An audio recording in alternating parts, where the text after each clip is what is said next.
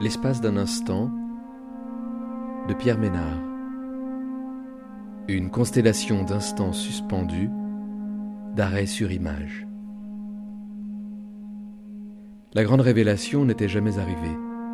En fait, la grande révélation n'arrivait peut-être jamais. C'était plutôt de petits miracles quotidiens, des illuminations, allumettes craquées à l'improviste dans le noir. En voici une.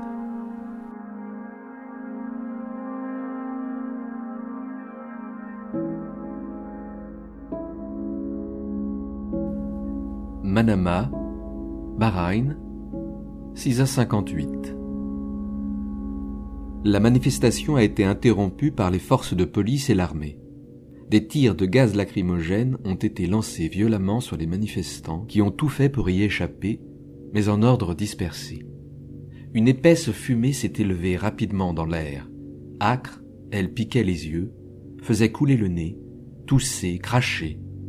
Les larmes aux yeux, aveuglés, les manifestants se sont mis à courir en tous sens. La nasse s'est resserrée sur eux. Les policiers fonçaient sur la foule, fusils armés visant sans sommation, cherchant à blesser, à faire mal.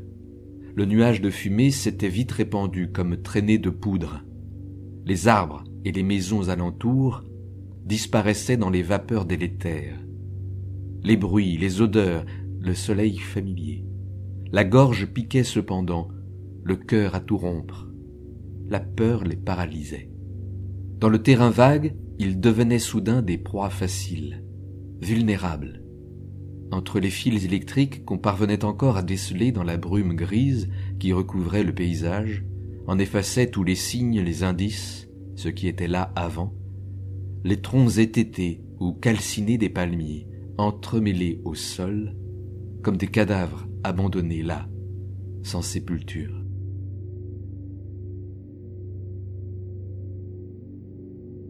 Tarhouna, Libye, 5h58. L'espace nous accapare. Elle était dans la maîtrise du temps, et en même temps elle n'était qu'une poussière. Le site est encore saigné par les traces de combat, les routes creusées dans le sable, les chars abandonnés, les bunkers ensablés de poussière. Pas de cadavres, mais ça sent la mort. En survol ce paysage désertique, elle foule aussi le sol, enregistre les pièces à conviction. Pas de commentaires, aucun contexte ou explication. Du présent, mais des ancrages dans le passé. L'occasion de réfléchir au moment présent, qui suggère de ne pas s'y perdre, car ce qui paraît n'est pas ce qui est. La poussière continue de se déposer. Une série de tombes creusées à même le sable, tombeaux qui attendent leurs cadavres et qui, vus du dessus, en surplomb, rappellent une blessure, une marque sur la peau. Il y a des types de tranchées creusées à l'occasion de fouilles où apparaissent toutes les strates des villes successives, une forme de figuration d'un éternel recommencement. Des cicatrices au sol, blessures à fleur de peau. Le monde n'est pas un paysage. Nous ne possédons de lui que ce que l'œil peut parcourir.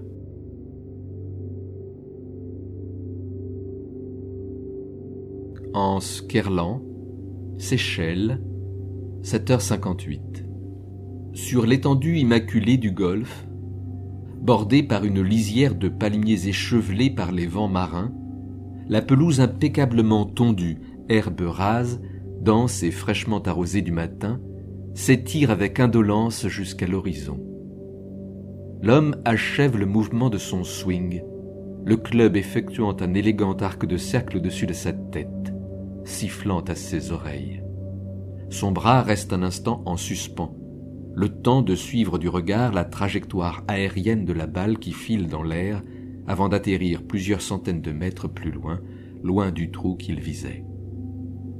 La jeune femme à ses côtés n'est pas dupe. En jouant au golf, il joue à vivre, sans courir aucun des risques de la vie. Elle sait qu'un parcours de golf est un labyrinthe, et qu'il faut, pour le traverser, réussir des épreuves. Le dédale est le lieu d'un rituel de passage, d'un voyage initiatique. C'est un jeu, les plus forts y reçoivent un handicap, réduisant leurs chances de gagner. Le golf permet à chacun de passer quelques heures dans une nature vaincue, soumise, domestiquée, dans une forêt largement ouverte par des trouées.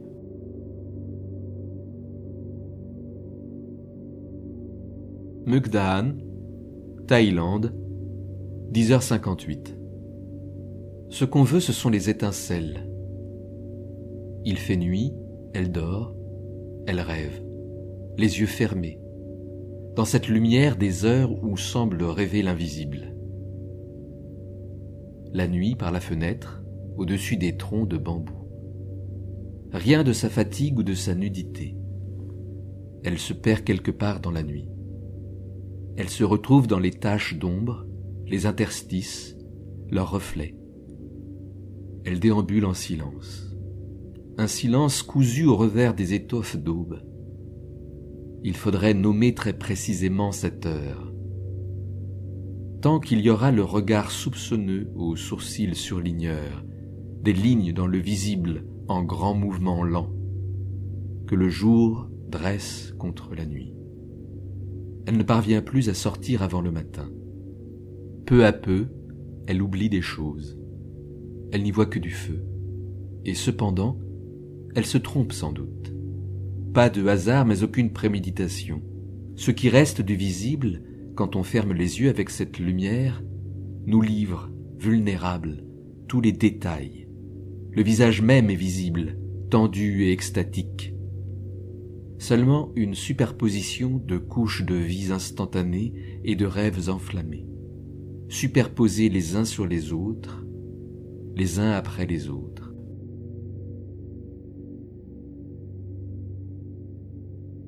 Cap Girardeau, Missouri, 21h58. La police utilise parfois un logiciel afin de vieillir artificiellement la photographie des disparus sur leurs avis de recherche. Découvrir un visage tel qu'il pourrait être de nombreuses années plus tard, se projeter dans l'image de ce visage futur, ainsi transformé, comme il arrive parfois que nous nous demandions à quoi nous ressemblerons plus âgés. Cette technique scientifique de vieillissement par ordinateur est basée sur une large collecte de photographies des proches, parents, frères et sœurs, grands-parents, qui fabriquent ainsi un portrait inventé à venir à l'aide d'un algorithme de probabilité qui détermine ce à quoi pourrait ressembler cette personne disparue. Elle s'est laissée guider par la main comme par une aveugle dans la lumière. La couleur disparaît, le passé l'emporte. Accepter l'hospitalité d'un instant, des transformations, des seuils. La certitude que c'est une image, que ce n'est pas vrai, juste un passage obligé. La photographie vieillie s'apparente davantage à un portrait robot qu'à une technique infaillible. Elle n'est pas partie. Elle s'est étendue, éparpillée. Il resterait l'oubli, ce grand calme plat à rebours des villes et des heures, à l'abandon.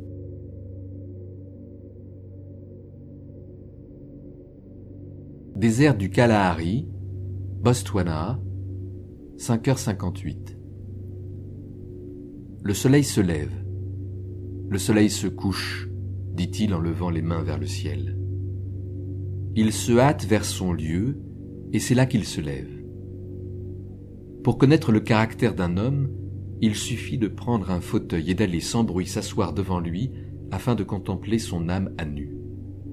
Le vent part au midi, tourne au nord, il tourne et sur son parcours retourne le vent on observe à loisir tous ses mouvements, ses rouages, la naissance et les mues de ses lubies. Tous les fleuves coulent vers la mer. Vivre en liberté, se promener, s'aventurer et suivre ses caprices après avoir noté encore les attitudes qui annoncent nécessairement gambades et aventures. Mais personne ne peut dire que l'œil n'est pas rassasié de voir et l'oreille saturée par ce qu'il entend. Ce qui fut, cela sera. Ce qui s'est fait se refera. Et il n'y a rien de nouveau sous le soleil. Il n'y a pas de souvenir d'autrefois, et même pour ceux des temps futurs, il n'y aura d'eux aucun souvenir auprès de ceux qui les suivront.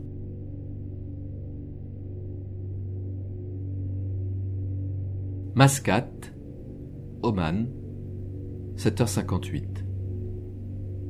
Elle attendait le bus pour se rendre à l'université, mais il a tardé à venir. Personne à la ronde. La chaleur écrasante du matin, le soleil à la verticale. Pas un arbre pour s'abriter. Ils ont tous été abattus pour la construction récente de ce parking. L'arrêt de bus ne la protège pas. Heureusement, elle a pris soin de prendre son parapluie avec elle. Elle ne s'en sépare jamais. Elle s'en sert comme d'une ombrelle. Ici, toutes les femmes font de même. C'est une vieille tradition. Le pavillon de polyester bleu déperlant de son large parapluie est de la même nuance que la teinte du ciel. Dans la rue, tout le monde regarde la jeune femme de travers. Elle ne comprend pas pourquoi. Dans le monde asiatique, l'ombrelle, en particulier l'ombrelle blanche, est un puissant symbole de souveraineté, utilisé encore aujourd'hui dans l'architecture des temples, les armoiries de certains royaumes. Elle permet de jouer sur le visible et le caché. En l'inclinant, le puissant disparaît. L'ombrelle prolonge cette ambiguïté. La jeune femme attire l'attention sur elle car elle a délibérément choisi une ombrelle aux couleurs vives. L'espace d'un instant de Pierre Ménard.